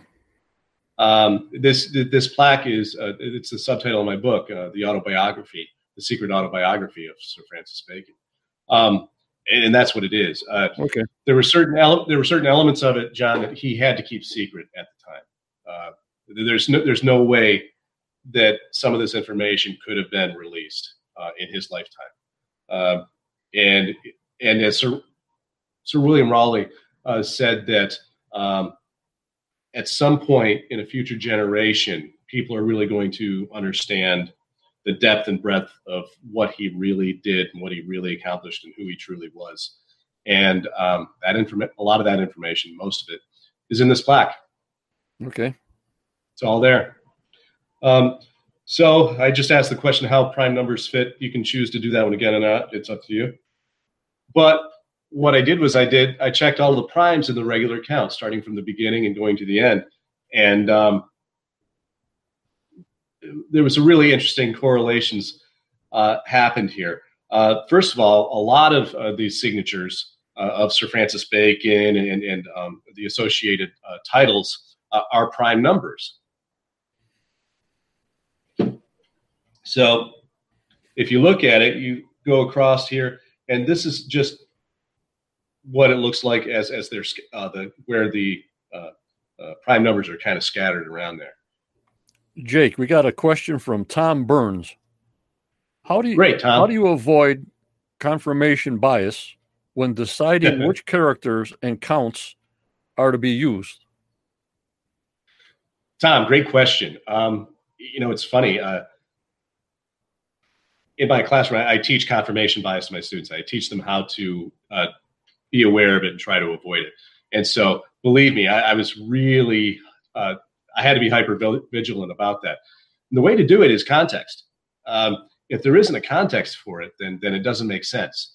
Um, the only time I used uh, a letter to be representative or, or to be significant was when it actually stated in the ciphertext which ones were supposed to be, along with the ones that um, all of these uh, scholars associated with uh, Bacon uh, have, have already all agreed that okay, these number these letters are significant. Yep. You know, which are A, A, uh, G, and, and all the others I've listed.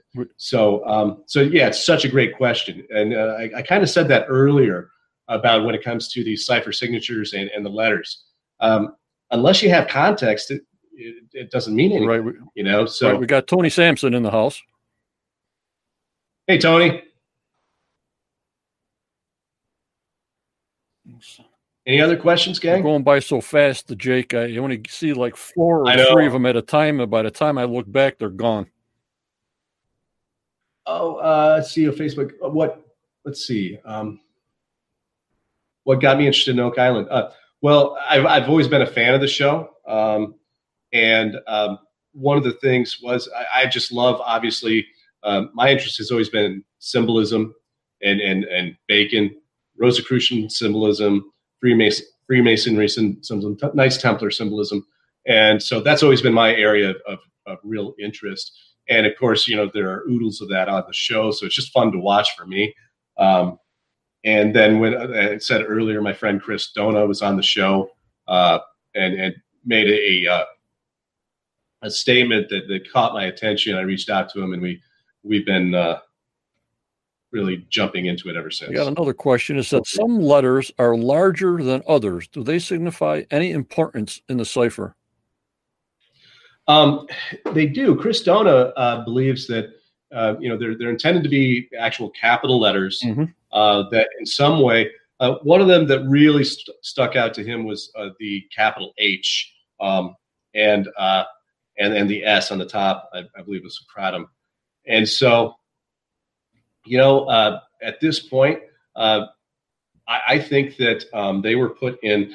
This is my own personal opinion, Right. Because there is a biliteral cipher. In order to have a biliteral cipher, you have to have you have to take the letters and group them in smaller groups of five. And since there are 305 characters on the plaque, it works perfectly for biliteral cipher. And so, I thought that the um, the size of the characters was actually a, a distraction. It was a ruse away from uh, how to solve the biliteral cipher. Because come to find out, uh, the actual size of, of the characters and, and the amount of flourishes on them and all those kinds of things, uh, that was all there to hide uh, the clues of how to solve the biliteral cipher. So that, that's my that's my opinion. fantastic. It's a great question. Great question. All ready? Go ahead. All right. So when I looked at the forward primes, there were misses of where they weren't significant characters, and all three were D's. Um, so, like I said earlier, you know, I don't find it statistically significant of all of the hits, but the fact that all of the misses are D's, I do find statistically significant and purposeful. In fact, uh, there's a reason why if we add them together in simple cipher, it equals 12, the same cipher signature of the word B. When we add them up in reverse, uh, D is 21 in reverse. So we have a total of 63. Uh, it could mean F or CF or C Francis. Um, in K, uh, it all, uh, there, uh, D is 30. Added up, you have 90. it reduces to the letter I as 9. Um, when we add up B in reverse cipher, it also equals 63. It's the same as 3Ds. And then when we look at K cipher, B is 28 plus E is 20, E is 20, the total is 90. Oh, wait, that shouldn't be. I think I think I have a typo there, but it's 90. Um, so there were previous misses were all D's, and um, and again we had the B and the Y, which were also the B's. So these yep. these are far too many coincidences uh, to make sense uh, to not make sense here. So what I did was I looked at the backward prime count, and again they were all hits except a D and a W. Hmm. Uh, also, there was D as a character of 199 and D as 107. They were two characters that were misses in the forward count. So they were the same in the backward count, the same exact characters. So, um, along with D as uh, character number seven and W as, as 71. And here you can see them. With a close up, there's 199 there and uh, 107 D there and so on. Here's 7D down here. 71 is W and RIT right there. So when we look at the backward prime misses, when we add them up in simple cipher, um, D is 4 and then W is 21. So we have three Ds and 21. Um, that totals 33, which is Bacon in simple cipher in reverse. We add them up. D is 21 in reverse, and W becomes 4 in reverse. And the total is 67, which is Francis in simple cipher again. We add them up in K, just to the hits just keep on coming. And uh, D is 30 in K cipher, and W is still 21 in K cipher. Add them up, and we have 111, which is the cipher signature of Bacon in K cipher. So, in my mind, it's not so much all of the hits that that match up with the characters; it's the ones that don't. Um, this goes along with uh, the the uh, the idea in steganography that in order to figure out the clues, you have to look for mistakes, and so uh, these weren't mistakes. The, these were uh, purposeful in that we were supposed to find that they didn't match, and then check out their totals and realize whose name is encoded or in, cryptid in this uh, monument, Shakespeare. And once again, we have Francis Bacon. Yep, Jake, we got another question from Tom Burns. He's on the ball, this guy. All right. How long would it take someone with, with experience to put together a cipher like this? oh, my God. With, with experience? Uh, gosh, Tom, I don't know. Um, you know, uh, it's funny. Uh, I'll just say that, you know, um, somebody else asked me a similar question, and and and it was on uh, in the war room, and I, I I can't really talk about what yeah. how I answered it there, but I'll answer it this way here because it's such a great question. One of the things that um, when I first started uh, telling people what I had discovered, uh, I, had, I had one friend who said, "No one could ever do that," and started laughing, and, and I and I laughed. I said, "Well," I said, "I think you may have misphrased that. I, um, you or I could never have done this." but but Sir Francis Bacon, he, he, could have, and he did. Um, I, I, believe that what he did was, um, you know, he he used the numerical bijective function and and, and set up uh, what's called a double columnar cipher system.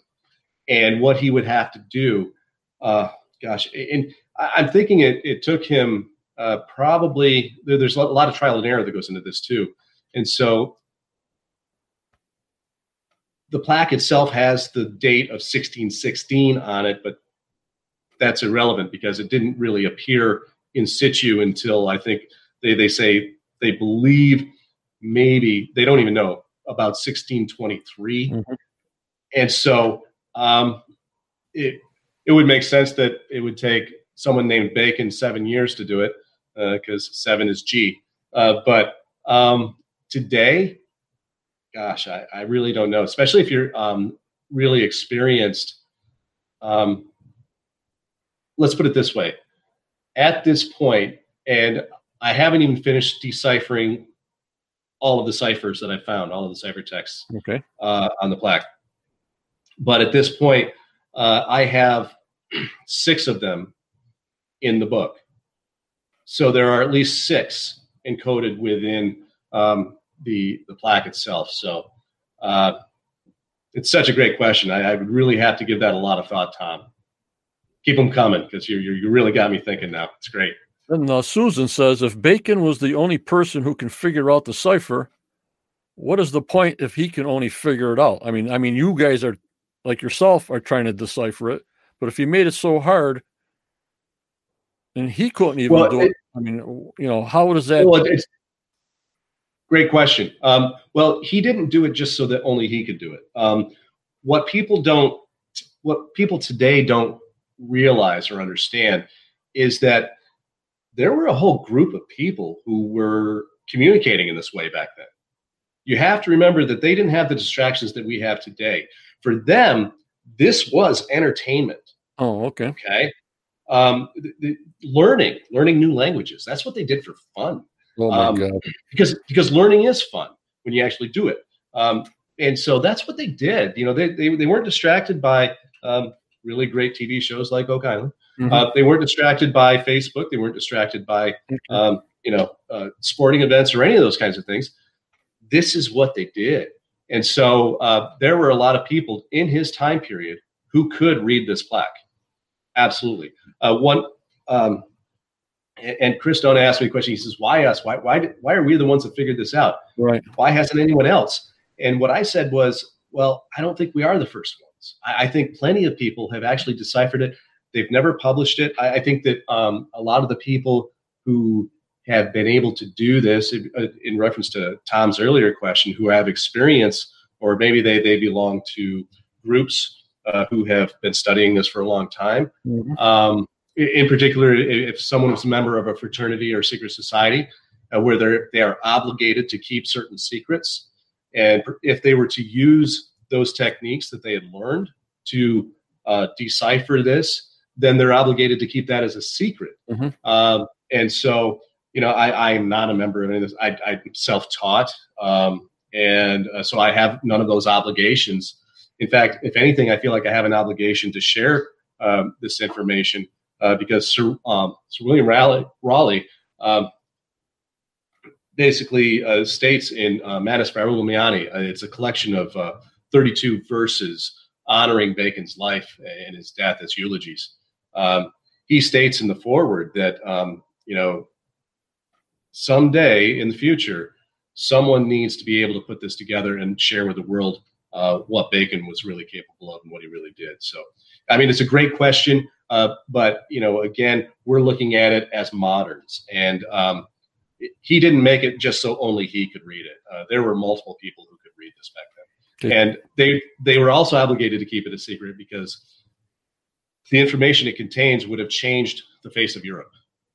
And I, when I say that, I'm not I'm not saying that lightly. I mean, it, it's it's it's uh, it's a powder cake for sure. Okay, thank you, Jake.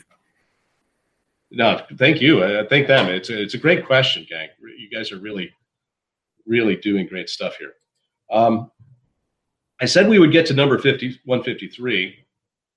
Um, and so, as I said earlier, 153 is a cipher signature that represents the word, the phrase "I, Sir Francis Bacon" in simple cipher, and that is the center character of the word "me." At the at the mathematical center of the plaque. So, who is at the center? Whose name is entombed in this monument, Shakespeare? Um, who is at the center of this mystery named Shakespeare? It's me, Sir, I, Sir Francis Bacon. Um, and like I said, it's the mathematical center, forward and backward. And oh yeah, I forgot to mention it's not a prime. Oh, I, I already mentioned that.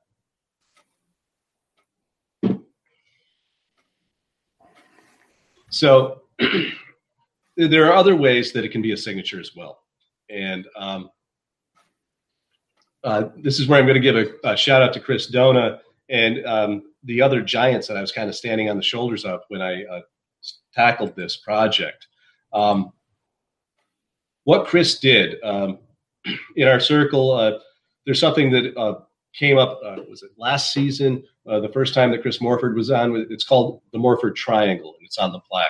Uh, everyone who is familiar with with uh, Peter Amundsen's uh, Bacon pentagram, his work. Yep. There's a Bacon pentagram on on this on this plaque. And so Chris took, took that. He took my my work and, and, and my count and my discovery about the number 153, and he applied it, or he didn't apply the number 153, but what he did was he, he took my, my counting system and to see what it would come out of what other people have already discovered. And so there is a relationship with the number 153, which is really kind of cool. So here we see the Morford triangle, his Morford Bacon triangle. Uh, each of these characters are an anagram for bacon. And here you see what Chris did. This is an image he sent me uh, to use for tonight's presentation. Thanks, Chris. Uh, it's really awesome. Because he had the calculator embedded right here in the image. It's kind of cool. So he added up each of these letters. You have N is number 35, O is number 99, C is 201, and then B is uh, 207, and then you have A is 138.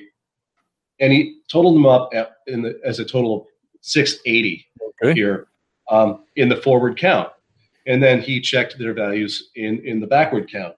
And what he found was that uh, N was 271, O was 207, uh, A is 168, uh, C is 103, and B is 101. He added all of those up, excuse me, 99, added up, and that's 850. We add those together, and we have 1530. And again, in gematria and numerology, you, you drop the zero if you don't need it, and we have the number 153 again. Mm. So the letters spelling out bacon, once again, add up to 153.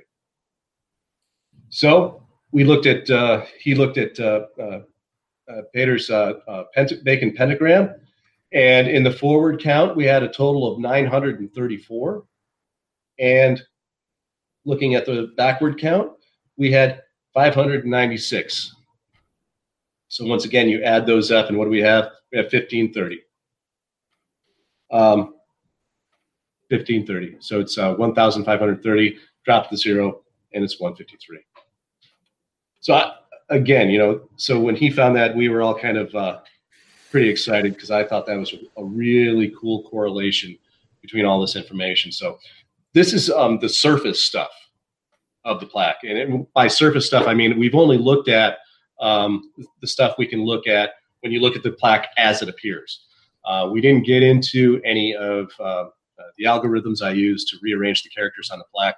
Um, all that's in the book, and um, it, it's also a part of the technique that um, led me to uh, important information for other people. So, want to give a shout out to some people here. Uh, Chris Dona, of course, I mentioned him multiple times. Uh, Erin Helton, Chris Morford, Corjan Mol, uh, you guys are awesome. Um, it's been a lot of fun working with you, and I'm looking forward to doing a lot more research with you. Um, anyone interested in more information about this, I definitely check out Peter Dawkins' website, uh, francisbaconresearchtrust.org. Um, if you just Google it, it'll be the first thing comes up. He has multiple books out. Um, I just got his latest one. I haven't opened it yet. Unfortunately, sorry, Peter uh, if you're watching. Peter Amundsen's books and his documentary, uh, if you want to really start to look at uh, how steganography works and how to start looking at uh, Bacon ciphers, I, that's that's a great place place to start. Uh, is uh, research is great. Um, this is the shameless plug I talked about earlier. Um, my, my book, The Holy Trinity Decryption, The Hidden Autobiography of Sir Francis Bacon. Um, and uh, again, I want to thank uh, Chris Dona and uh, Corjan Mol. Uh, they helped me out with the title. They, they made some suggestions, and I kind of mashed them together and put my own twist on it. And uh, that's what I ended up with. So thanks, guys. I appreciate you very much. Right. And how are they so, going to contact you, Jake? You got like an email or something if somebody wants to uh, purchase this book once it comes about? How do they contact you? Yeah. Um, the best way to do it, uh, I will have a website um, for that uh, okay. next month but but the uh, the best way to do it is to to search on Amazon. It's going to be there uh, by the end of January for sure. I'm planning on the 20th or 22nd. So very good. So that's that's my presentation. Um, so uh, open to questions. Oh, I almost forgot. I just got something from Amazon Prime. Uh oh.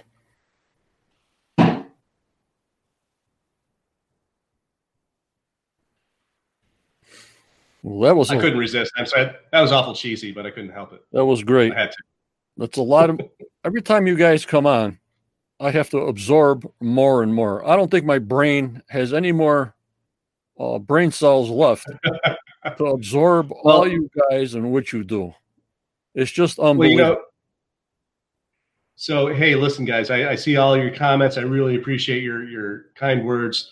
Um, and, and like I said, yeah, uh, definitely a crash course. Uh, and um, you know, the thing is, is that like I said, it's only the surface stuff of the plaque. And if I were to call it the tip of the iceberg, it's only the tip of the tip of the iceberg. There's a whole lot more there. Um, and I I ran through that, John, in record time. But um, when uh, Chris and I did our presentation for the War Room, uh, we we both um, we get like I said earlier, we gave th- three hours worth of information in one hour. right? So if, if you're if everyone here who watched this is reeling, uh, just imagine what the guys uh, on Oak Island had to put up with that night from us because No, we I, went in there with a whirl, I felt- whirlwind and uh, I found it interesting how much Bacon and his intelligence is over the moon. I mean, I didn't realize that. oh, I mean, oh. I mean, what kind of uh, not Einstein, but what kind of person he was to come up with these Yeah. things? It's just unbelievable.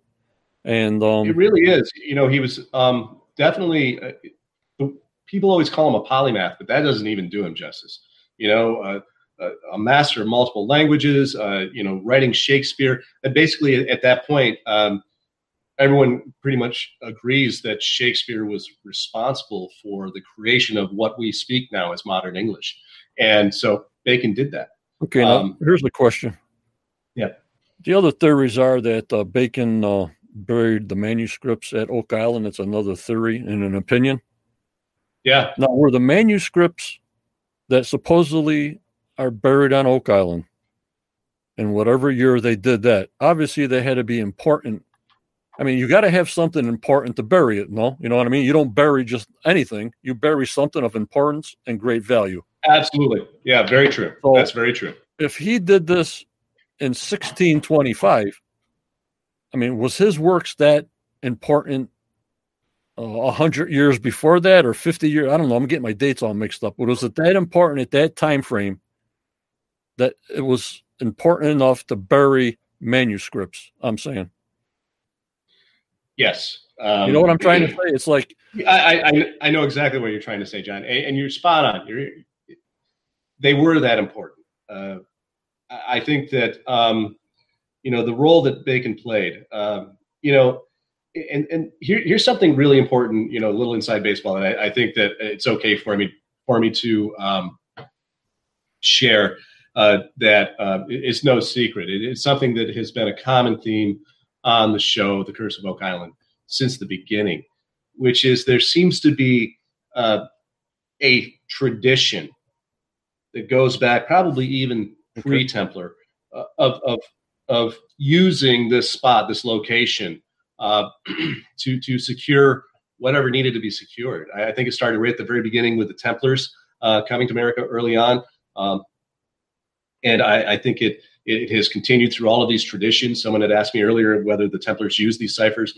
They used ciphers uh, like I said, not necessarily these ciphers, um, but you know there is a tradition there, and so what you have is a place that has had multiple visitors for multiple purposes, Right. and I believe multiple deposits and multiple withdrawals, and, uh, and he knew how to. and when, uh, when it comes, he also knew how to preserve documents.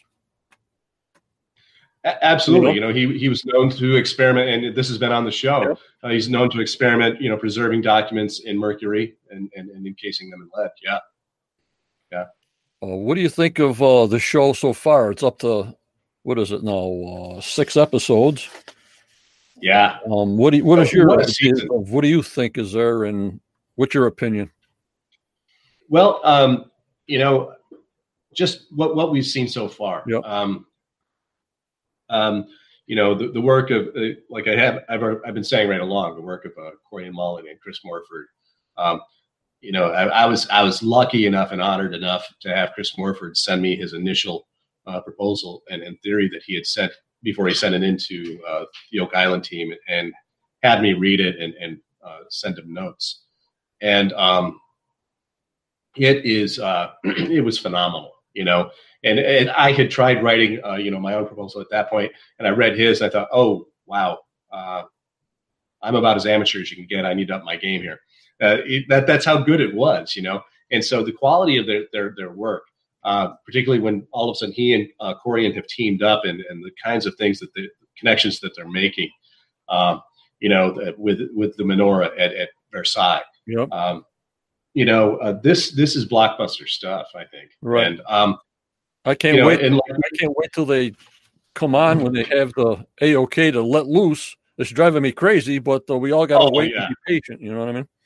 Oh, absolutely. And you know, um, you know, like I said, I ho- hopefully uh, uh, my and Chris's uh, information will be on and, and the presentation we did with Erin, uh, and then we can come on again and, and share a lot of our other things. But um, there, there's so much more. There's so much more to be told, and um, I, the real. Uh, and it, this is you know cheesy, and it's been said again and again on the show itself. But you know the real treasure there is is that camaraderie those guys share. You know, when, when you see them, you know, on TV and they're just being gracious to people and Right. being you know, that, that's who they are. You know, they, they are candid, uh, very very uh, authentic people. Yep, Christopher's And, in the um, house. He's in the house. Oh, Chris. Yep. How are we doing, sir? He says "Y- y- you're being too kind and too humble. He said. Yeah, I, I just saw his message. Okay. All right. Uh, that's not, not true at all, sir. You, you're you're a giant among men. Um, so, um, someone just asked. Uh, Joe asked. Uh, so, could these ciphers be turned into longitude and latitude? Just thinking out loud. I would say those are good out loud thoughts, John. there you go. There you go. Um, so, you know, the what, what's really kind of cool is, um, like I said, uh, a lot of the things that they've been uh, finding this season.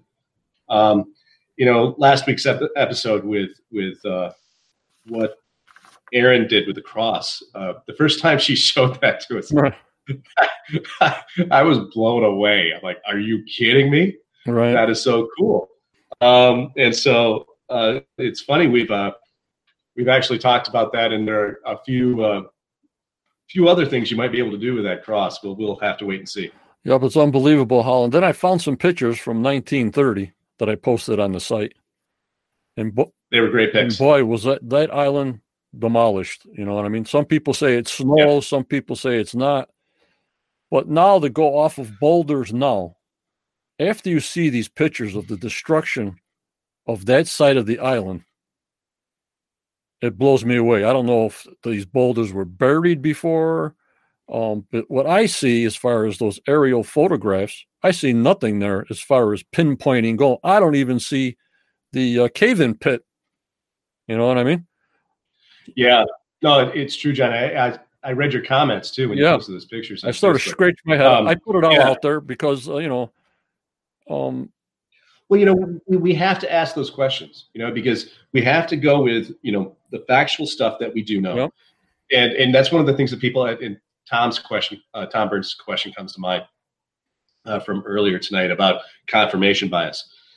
And a part of my deciphering of, of the plaque, I had to decipher anagrams. And um, and that that raises a whole, uh, you know, that opens a can of worms if you're not using a standard operating procedure to make sure that, that you're not just being subjective when you find your anagrams. Uh, so I was able to develop that. And, and the idea is that when you look at the island and, and you have those kinds of factual, logical questions, uh, we have to ask them. And so I, I actually, at there you go. Yeah. Um, it, reminds me of another picture that um, Erin used um, uh, w- with our research when we're all talking and you, you could see where everything was just decimated. Um, and so we know for a fact that there were multiple uh, rocks that, that had inscriptions or carved Mhm. carvings or and symbols uh, that were on the island that um, uh, Fred Nolan documented Right. And uh, and you know, as as you know, being a surveyor, as well you know, um, he documented their position, made sure he knew exactly where they were, uh, made notes about uh, what was on them, and so on, and then he removed them for safekeeping. Right. You know, uh, it, and and then you have you know the Dunfield crew coming through with their smash and grab operation. Right. Um, that just total de- devastated the landscape. So, you know, the idea of of doing that as opposed to following the clues and, and, and seeing where they lead you. Um, you know, that's that that's one of the things that has always uh, kind of you know bothered me a little bit. I hear you. And a lot of sure. times we're talking about like uh, Zena's uh, map about anchor stones. The determ- Yeah. my determination of anchor stones as a surveyor, I would say they were benchmarks. I mean, they're not going to hold a, a, a ship at bay. These anchor stones. Right. It is a directional marker or a benchmark to work off of. I, I would agree with that. I, I think that, um, yeah, I- in particular, when um, if you are anchoring a point Right. that you're going to use to measure and map an island, absolutely. Right. Uh, I, I think the word can be used in that way. Uh, and and um, Erin actually talked about that, I, I think, um, Right. In uh, last week. Yeah. Gordon Fader and Joya Steele, um, they also say those stones that are drilled out, the British military used, and in them holes would be a metal plate. Now, as a surveyor, I used to use what's called PK nails, the real thick, sharp PK nails that I would work off from my transit from. You know, you put it in a tree Right. if you were using a pipe.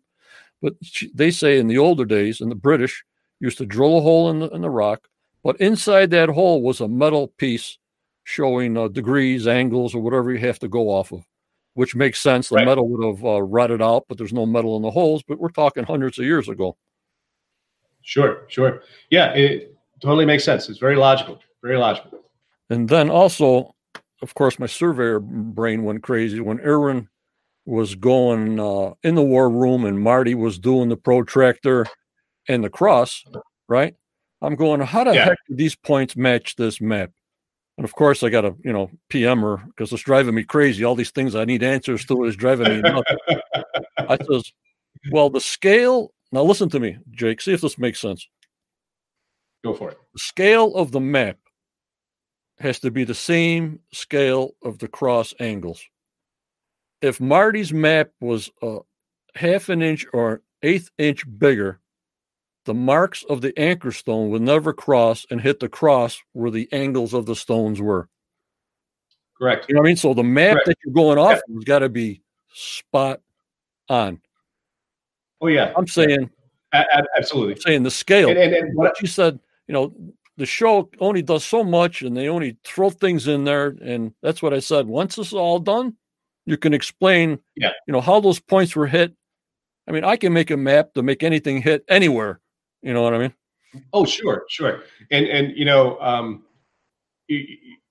Erin's going to agree with you 100. percent I I don't want to put words in her mouth, but yeah, um, Yeah, already it- it's very easy. She already didn't. yeah, but it's true. Um, but you know that part, you know, it, th- those things kind of get edited out, and you know, here she is, someone who works with maps for a living, Right. Um, so she, she'll definitely be able to answer your question Yeah. for sure. I, I love Uh, the maps. makes sense. I love the maps. I wish, well, maybe in 2021, we'll get Steve, the surveyor, on here. We'll go survey to survey and bounce heads on that because Fred Nolan That'd be great. plotted every single thing and it showed maps in some episodes of the hundred of plots that he did. The maps were huge. They put them on the floor.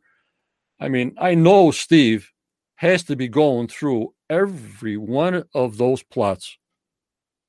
Make Yeah, yeah, um, absolutely. And um, you know, funny you should say that. I, I I suspect that because of the proportions of that cross, and it was something that someone you know was probably wearing around their neck and would be able to use on a. I, I would say that they had a standardized way, a standardized um, scale of the mapping systems they were using.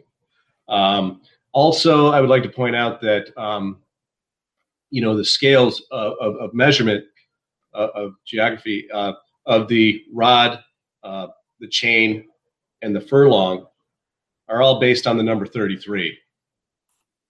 And they were all approved by uh, Queen Elizabeth during her reign. So that was the time of bacon. Just kind of throwing that out there. I wonder who came up with that system.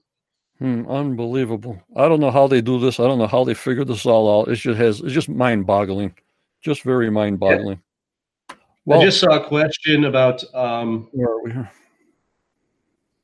if I've looked at the 90 foot stone um, I, and try to decipher it. You know, I've looked at images of it and um, yeah, yeah, I, I, I, I, have some pretty solid ideas of, of what it is. Uh, the current interpretation of it, I think, is uh, misinformation. I, I, think it's a, a misdirection. Uh, it's my personal opinion.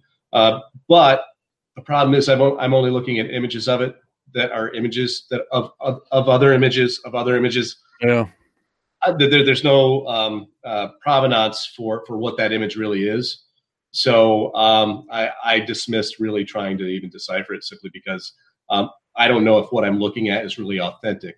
Uh, what I will say is that um, the symbols on it uh, don't look like any kind of pigpen cipher I've ever seen, really. Uh, I would say that it's more, uh, I, I, would say that if you're going to be looking at the 90 foot stone, if I were you, I would think in terms of mathematical symbols. And in particular, the one that looks like an arrow, that's that's a, a symbol of bisecting an angle. I can say that much. I, I, like that one interpretation. I mean, I've heard a thousand interpretations, but that says the one about the you got to stop stop the flood tunnels with corn. Corn will stop the flood tunnels, and that sort of yeah, that, has been a theory. Struck me funny, but yet, well, that has to be doing something. It has to stop the trap. Well, that's what I got to know. That's you got to stop the things to get the thing and receive it if you have it. And um, that was uh, an important little clue, but then I didn't hear anything after that. So, yeah, yeah. And um, uh, one of the other theories was uh, millet. Uh, lots of other grains uh, have been thrown out there. so, yeah. Tom just asked another question Could the island have been revisited covertly over time and markers replaced or moved? Yes. Yeah. Absolutely. Here comes the question. So you you seeing them, Jake? Or you want me to repeat them? Yeah, yeah, yeah. I'm I'm seeing some of them here. Mike says, "It's easier." But Mike says, "I wonder if the ciphers are tied in with toroid map, where numbers oh, one and nine yeah. are not quantities, but real, mama me, these guys, are, you guys are mathematicians. I can't even say what the heck they're spelling here." yeah, uh, Mike, that's that's a great thought. Wow. Um, Thank you. You Mike. know, um, yeah, you have me thinking because uh, Bacon had a more complex cipher system other than what I just showed tonight. There's there's one where he has the simple cipher, uh, and he has four alphabets back to back, uh, all the way up to what would it be, uh, 96. Um, and and one of them, one section of it does deal with you know qualities. Uh, in particular, uh, the um, the seven known planets at the time. So I, I would say that that's a possibility. Sure, I, something I hadn't thought of. Great question. You think uh, this Monday, uh, December 21st, when the planets line up for the first time in 800 years, you know where I would want to be right at that moment? Where? If I had to go to Oak Island, that day would be the day I would go and sit in my Jeep and see if a beam of light comes down from a star. and that's the spot finally. It took 800 years, but that's the beam. What do you think of that, Jake? How's that for a theory? Uh, I, I, I, love it. I love it. I, um, oh, it, it, would be a beam of light streaming directly out of the eye of the swamp. Yeah, yeah, yeah. Unbelievable. Anyway, it would match up with it would match up with Boots and Cygnus and all the major players. Yeah. Yep. It would match up with everything. you know, with Chris's star connection, with everybody. Just one yeah. one beam coming out of the spot where the where the stuff is, and that's enough. We had enough. You guys, we tortured you enough. That's where it is. I think yeah. I don't know why I think of those things, but that's the first time in 800 well, years something's lining up. well, if, if, if you believe some of the theorists, uh, uh, you would hope that it wouldn't turn out um, like the end of the first Indiana Jones movie. Right. right. Well, uh, Jake, I want to thank you so much for coming on.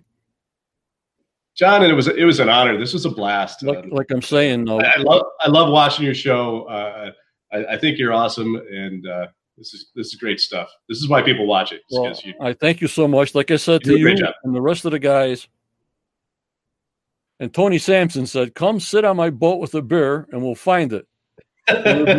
broadhead arrow shaped. Okay, Tony, I'll get a red eye. I'll leave tomorrow. Sounds like a plan, Tony. Right? You guys with me? Jake. Chris, I, am with you. Yeah, we'll go. Oh my God! But uh, like I said, I want to thank you a lot. And like I said, I want this group to be interactive, which they are. Sometimes they're way over interactive, but I love it. And I want I want these members in this group and you guys to have an outlet to explain your theories in detail. And if you can't, when you can, they always come back and say yeah. what the whole detail is. That's that's all I did. I'm just sort of passing a message. I'm just the middleman here.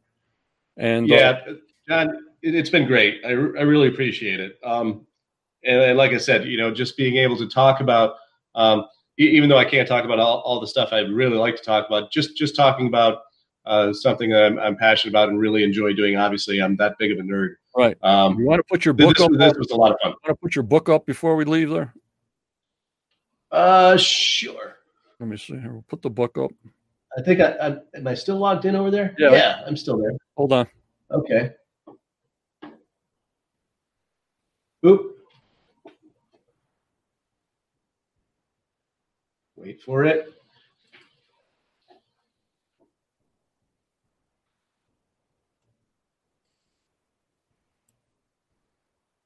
There you go. There it is, guys. When it comes out, uh, Jake will drop us a line. I'll let you know. We'll let you know what's going on. Sure. There it is, right there. And um, like I said, I appreciate you coming on, and uh, we'll have to do this more. Appreciate you having me, John. Twenty-one, and uh, we'll do. Remember, everybody, always go forward. Always believe in your dreams, no matter how old you are. Just keep it going Amen. forward, never backwards. No matter how life treats you, go forward. Be safe. I thank you very much. Good night, everybody. Good night. Merry Christmas. Merry Christmas. Thanks for your kind words. We'll see you Tuesday before the show on my hyper show before Tuesday night at eight o'clock. Thank you, everybody. Good night now. Great job, John.